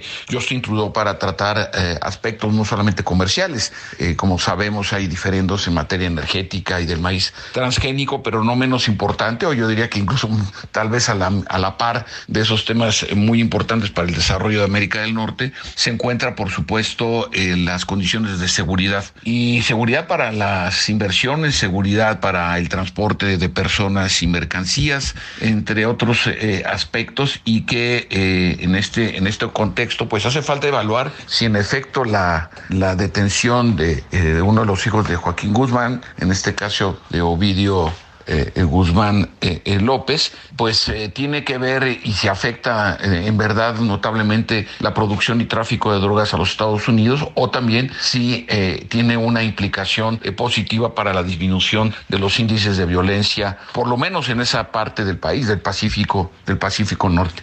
Ya estaremos analizando este tema. Eh, Salvador, un saludo al equipo en cabina y a nuestro radio auditorio. Gracias, hasta pronto. A la una, con Salvador García Soto. Muchas gracias al doctor Javier Oliva Posada. También un saludo para él con este análisis que hace de cómo va a influir el tema de pues lo que ocurrió el- en la captura de Ovidio Guzmán en esta cumbre de Norteamérica. Él cree que será también uno de los temas que se traten necesariamente entre el presidente Biden y el presidente López Obrador. Oiga, le decía de la crisis política en Brasil, mire, no cesa después del resultado electoral de octubre en el que resultó electo en la segunda vuelta Luis Ignacio Lula da Silva, los seguidores de Jair Bolsonaro pues no se conforman. El propio Jair Bolsonaro ha seguido dando discursos, eh, atizando un poco la inconformidad de sus seguidores. Brasil está dividido. eh, y pues las protestas han sido muchas desde entonces, pero este fin de semana llegaron a un punto ya crítico.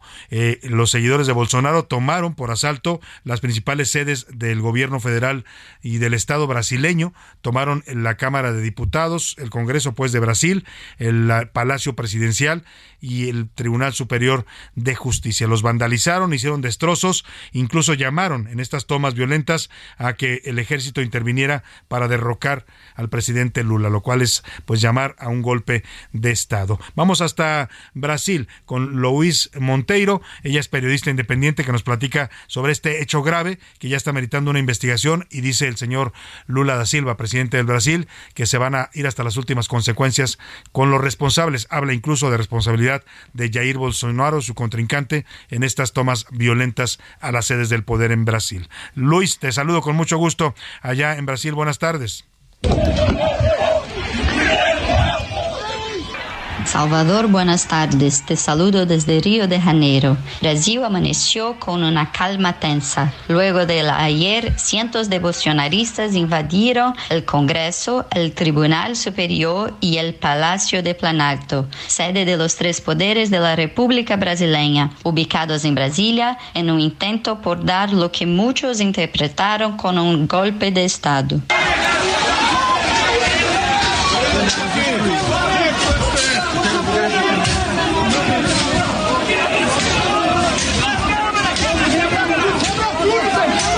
Las imágenes de los seguidores del expresidente Bolsonaro entrando a las principales salas y plenos de los edificios gubernamentales dieron la vuelta al mundo. Los golpistas protestaban por la victoria de Lula el pasado agosto y exigían una nueva elección, hecho que no ocurría, pues el izquierdista Luis Ignacio Lula da Silva es presidente desde el primero de enero y será así durante los próximos cuatro años. Salvador, tras más de cuatro horas de desastre, la Policía Nacional Brasileña tomó el control de las sedes de los poderes en la capital. Al menos 200 bolsonaristas han sido detenidos tras la invasión y saqueo de los edificios. Tenho Bueno, pues muchas gracias a Luis Monteiro por este reporte desde Río de Janeiro sobre cómo está Brasil pues enfrentando esta crisis política grave, ¿eh? porque lo que ocurrió ayer es un hecho grave. Vandalizaron, saquearon las sedes y llamaron a derrocar a Lula da Silva. Eh, ha, ha respondido con energía el presidente Lula diciendo que hay una investigación en curso que se va a detener a los que entraron a las sedes, se les va a identificar, que dice que hay grabaciones de video y también a quien los incitó. Habla de discursos del pre- expresidente Jair Bolsonaro llamando a la sedición, a la rebelión, y esto puede ser un tema que suba de nivel allá en Brasil. Imagínense si llegan a acusar a Jair Bolsonaro, cómo se va a poner la tensión política que de por sí ya está polarizando y dividiendo a los, a los brasileños. De hecho, Jair Bolsonaro está radicando desde noviembre en Florida, ¿eh? Tendrían que extraditarlo de los Estados Unidos si es que hay alguna, o pedir por lo menos que lo comparezca ante la justicia, tendría que regresar desde el territorio de los Estados Unidos. Oiga, rápidamente, está ya arribando el avión eh, Air Canada que ha traído, bueno, es el avión oficial del, del de la presidencia de, de Canadá. El primer ministro Justin Trudeau ha arribado al aeropuerto internacional Felipe Ángeles. Está el avión, ya se ha detenido en una de las pistas del AIFA. Está ya puesta la escalinata para que baje el, primer ministro. Están esperándolo ahí Marcelo Ebrard, el canciller mexicano. No está el presidente López Obrador, a diferencia de ayer que sí fue a acudir, que sí acudió personalmente a recibir al presidente Biden. En un hecho, lo decía aquí la embajadora Marta Bárcena, inusual, ¿eh? no es común, bueno, más bien el presidente de México nunca recibe personalmente a los presidentes que nos visitan, lo recibe en Palacio, pero no va al aeropuerto a la recepción, eh, digamos, en- en- eh, de llegada, lo hizo con Biden, hoy pues entonces Justin Trudeau va a decir, ¿y yo por qué no? ¿Dónde está López Obrador? Va a preguntar bajando seguramente, no se crea. Pero el hecho es que ya está eh, a punto de, bajar en este avión oficial que lo ha trasladado desde su país hasta México. Está en cualquier momento ya descendiendo. Esta tarde tiene prevista ya una reunión con el presidente López Obrador y una cena una cena con los eh, con los presidentes y sus esposas. Vámonos, vámonos a otros temas importantes. Vamos a hablar de la tragedia del metro, este accidente ocurrido ayer, eh, bueno, el sábado, perdóneme, a las 9 y 26 de la mañana en la línea 3. Está en la línea telefónica, agradezco que nos tome esta llamada el, líder, el dirigente del sindicato del Metro, Fernando Espino, sindicato de trabajadores del mm, sistema de transporte colectivo Metro, porque ellos habían venido denunciando desde hace tiempo los problemas de mantenimiento y la necesidad de que hubiera mayor inversión para mejorar la seguridad tanto del transporte como de los usuarios. ¿Cómo está, don Fernando? Qué gusto saludarlo. Buenas tardes. Eh, muy bien, Salvador, estoy a tus órdenes. Muchas gracias. A ver, ¿qué fue lo que ocurrió en este accidente? Porque vemos algo muy extraño. Un convoy se detiene, no sabemos cuál es la causa, lo están investigando, pero otro convoy llega 10 o 15 minutos después y se impacta. Yo le pregunto, ¿qué no hay comunicación en este en estos momentos entre, entre los operadores del, del metro? Mira, Salvador, tuvimos un- una falla eh, múltiple, por decir así, donde nos falla la señalización, el pilotaje automático de los trenes, el mando centralizado, eh, el sistema de comunicación Tetra que sigue fallando, eh, se nos pierde el seguimiento de los trenes en C5 y desafortunadamente esto provoca un incidente de esta magnitud. Fue un asunto que nunca nos había sucedido y pues desafortunadamente se dio el sábado por la mañana. Claro. Ahora, las autoridades dicen que están haciendo una investigación, que van a dar con las causas. Eh, ¿y ¿Usted cree que pudieran apuntar hacia un error humano porque no quiere admitir la jefa de gobierno ni el director del metro, Guillermo Calderón, eh, que, que, pues hay un problema serio de, de, de poca, una disminución del presupuesto y de la inversión en mantenimiento? Eh, Salvador, el día de ayer platiqué con la jefa de gobierno y con el director. Les hice del conocimiento toda la problemática que tenemos. Eh, lo hemos manifestado ante la Cámara de la Ciudad de México, la Cámara de Diputados de la Ciudad de México, solicitando un presupuesto anexo o en paralelo al que, se- eh, al que se asigna normalmente cada año. Esto con la finalidad de destinarlo a dar un mantenimiento a los trenes y a las instalaciones fijas. Mm, Y también le presenté un, un proyecto o programa para dar mantenimiento a 166 trenes que están circulando con un mm, exceso de kilometraje. Aparte, 125 trenes que están arrumbados en diferentes talleres para rehabilitarlos. Ella lo escuchó, está, me dijo que está en la mejor disposición de analizar el proyecto y ponernos de acuerdo para mm, evitar estos percances que mm, perjudican al público, a los trabajadores, eh, a las instalaciones y que desafortunadamente también causan heridos y un, un muerto. Claro, ahora usted nos decía, nunca nos había pasado esto que ocurrió el sábado y están pasando cosas que nunca pasaban, porque si Así bien, es. si bien el metro tiene eh, un, un accidente, recuerdo en 1975, si no me falla la memoria, don Fernando, mm, trágico, de 31 muertos, pues había- desde entonces no se registraba ningún otro episodio letal como el del sábado. No hemos tenido eh, problemas, Salvador, en el 75, eh, porque no tenían equipo de seguridad los trenes, que era el pilotaje automático, de allí que se equiparon todos los trenes con este sistema. Ayer no lo traíamos por la falla que te acabo de mencionar, se nos quemó un cable de señalización que afectó el equipo de el pilotaje automático, mando centralizado y además se suma el problema de la falta de comunicación mm, eh, de Tetra del tren hacia el puesto central de control y además se nos va la imagen en el C5. Fue un, Una un de asunto muy complejo, sí, desafortunados, como dicen, ¿no? desafortunados, sí.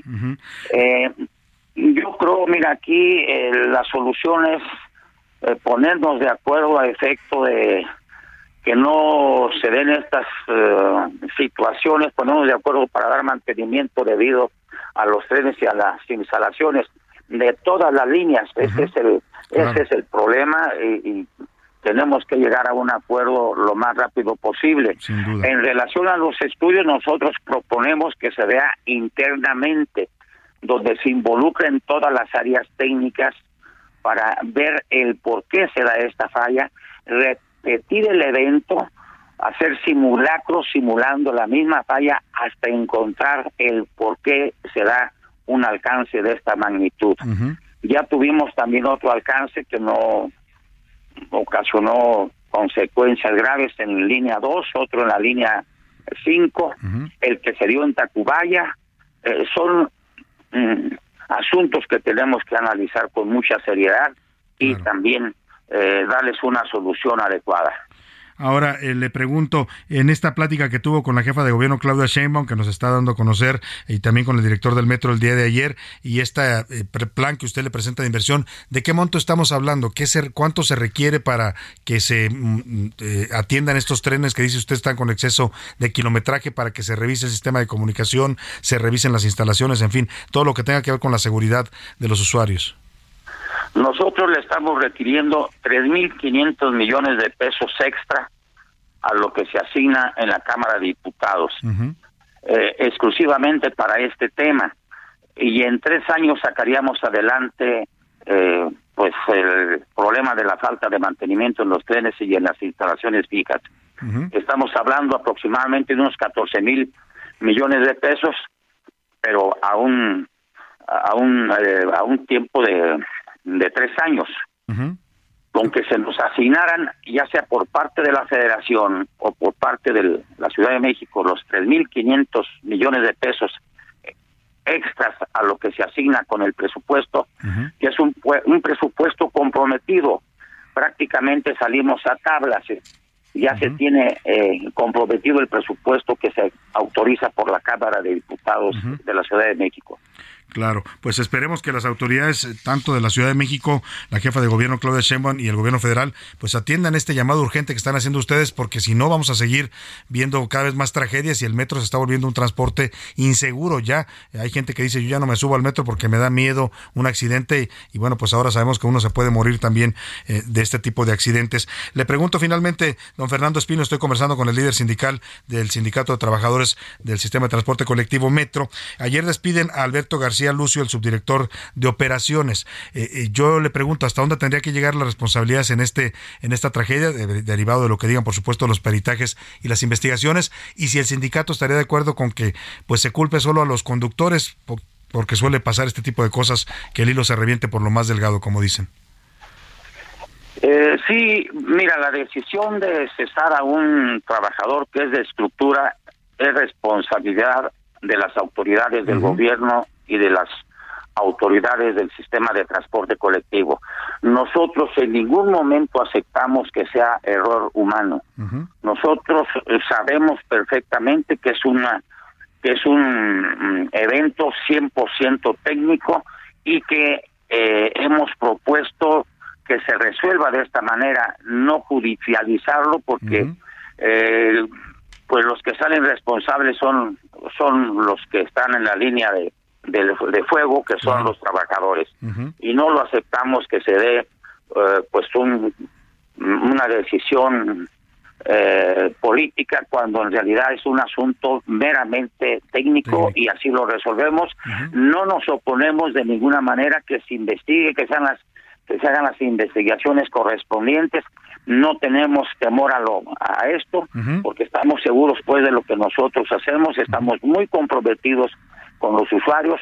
Los usuarios son los que nos pagan a nosotros y por ningún motivo vamos a aceptar de que el trabajador es el responsable de una situación de esta magnitud. Pues estaremos muy atentos a las investigaciones y a la respuesta que le den en el gobierno de la Ciudad de México, en la jefatura de gobierno, a esta petición que ha hecho el sindicato de un mayor presupuesto, 3.500 millones extras al presupuesto que reciben actualmente durante varios años para llegar a un total de 14 mil millones y de esa manera resolver la problemática de eh, pues infraestructura y tecnología ya eh, caduca que tiene en estos momentos el metro de la Ciudad de México. Le agradecemos mucho, don Fernando Espino, y estaremos atentos a todo este tema.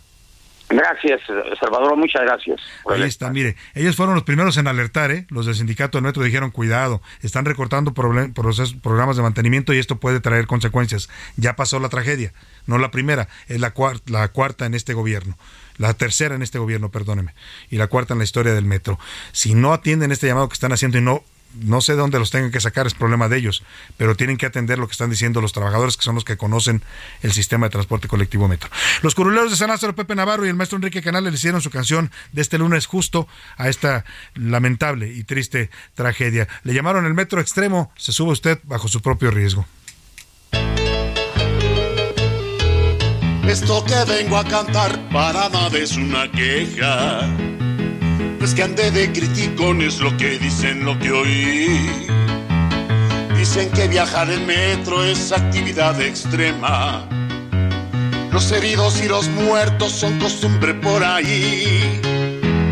Que se inundan los andenes y que huele aguas negras.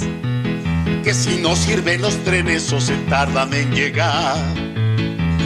Si usted no ama los peligros, se lo digo, ni se meta Mejor vaya en bicicleta o mejor a caminar. Es que es el metro tan viejo, te incendiado, te olvidadote. Qué diferencia de la combi donde se sube el ladrón a dar bajón. Es para puros valientotes, atrevidos chilangotes, muy amantes del peligro y sin miedo al panteón. Próxima estación, Panteones. Ay Dios, no me quiero bajar en esta estación de panteones. Oscar Mota, bienvenido, ¿cómo estás? Los deportes en A la Una con Oscar Mota. Querido Salvador García Soto, amigas y amigos, hoy un gran día para ganar. Eh, también me dio ñañaras, así como cerró el señor. Estación Panteones, no, gracias. Prefiero Tacubita, la verdad, prefiero Tacubita la Bella. Querido Salvador, inició la semana, la jornada 1 del clausura 2023. A ver, algunos detalles a resaltar lo que pasó en esta jornada, un contexto. Homenajes a Pelé en varios, eh, en varios estadios, eh, de, de, formas diversas, minutos de silencio, minutos de aplausos. En el de Pumas contra Juárez, por ejemplo, los jugadores de Pumas utilizaron una casaca, una playera oficial que le fue estampada la firma de Pelé, Ah, tanto en la parte de frente como en la de atrás. Entonces fueron diversos los homenajes que se dieron. También mucha crítica de parte de los aficionados, porque, y esto lo estaremos tocando yo creo que a lo largo del año, porque eh, muchos de estos partidos pasaron solamente por, eh, por eh, plataformas privadas, solamente, solamente dos por televisión abierta. Entonces, esta es otra crítica. Ya en resultados deportivos, ganaron los Pumas con Rafa Puente Jr., ganaron tus Chivas al equipo de Monterrey, que por cierto ahí andaba el eh, gobernador Enrique Alfaro, fue inclusive a verlos en a Monterrey. ahí se metió Es todo, correcto. Anda en todo, dirás tú, ¿no, mi querido Salvador? Y también, por supuesto, empate con el equipo de América y también ganaron los Tigres. Estaremos revisando un poco más del asunto lo del Cata Domínguez. No ha decidido deportivamente nada Cruz Azul. No ha dicho nada Cruz Azul. Nada al momento. Mi comentario será rápidamente es, pues número uno, qué flojitos andamos en temas de ídolos, ¿no? Para los niños, para que Sí, les anden claro. poniendo niños. Y dos, estos deportistas viven en una burbuja, no entienden en dónde están parados, no entienden qué es lo que está sucediendo en el mundo y nadie los asesora. Parece que no entienden la realidad de este país. Gracias, Oscar Mota. Ya bajó el señor Justin Trudeau, lo acompañó el presidente López Obrador, si fue a recibirlo, nada más que no se fue con él en su carro. Con Biden sí, pero con Trudeau no. Ya van en camino a dejarlo en su hotel. Aquí lo esperamos mañana a la una. A nombre de todo este equipo, gracias. Que pase una excelente tarde. Provecho.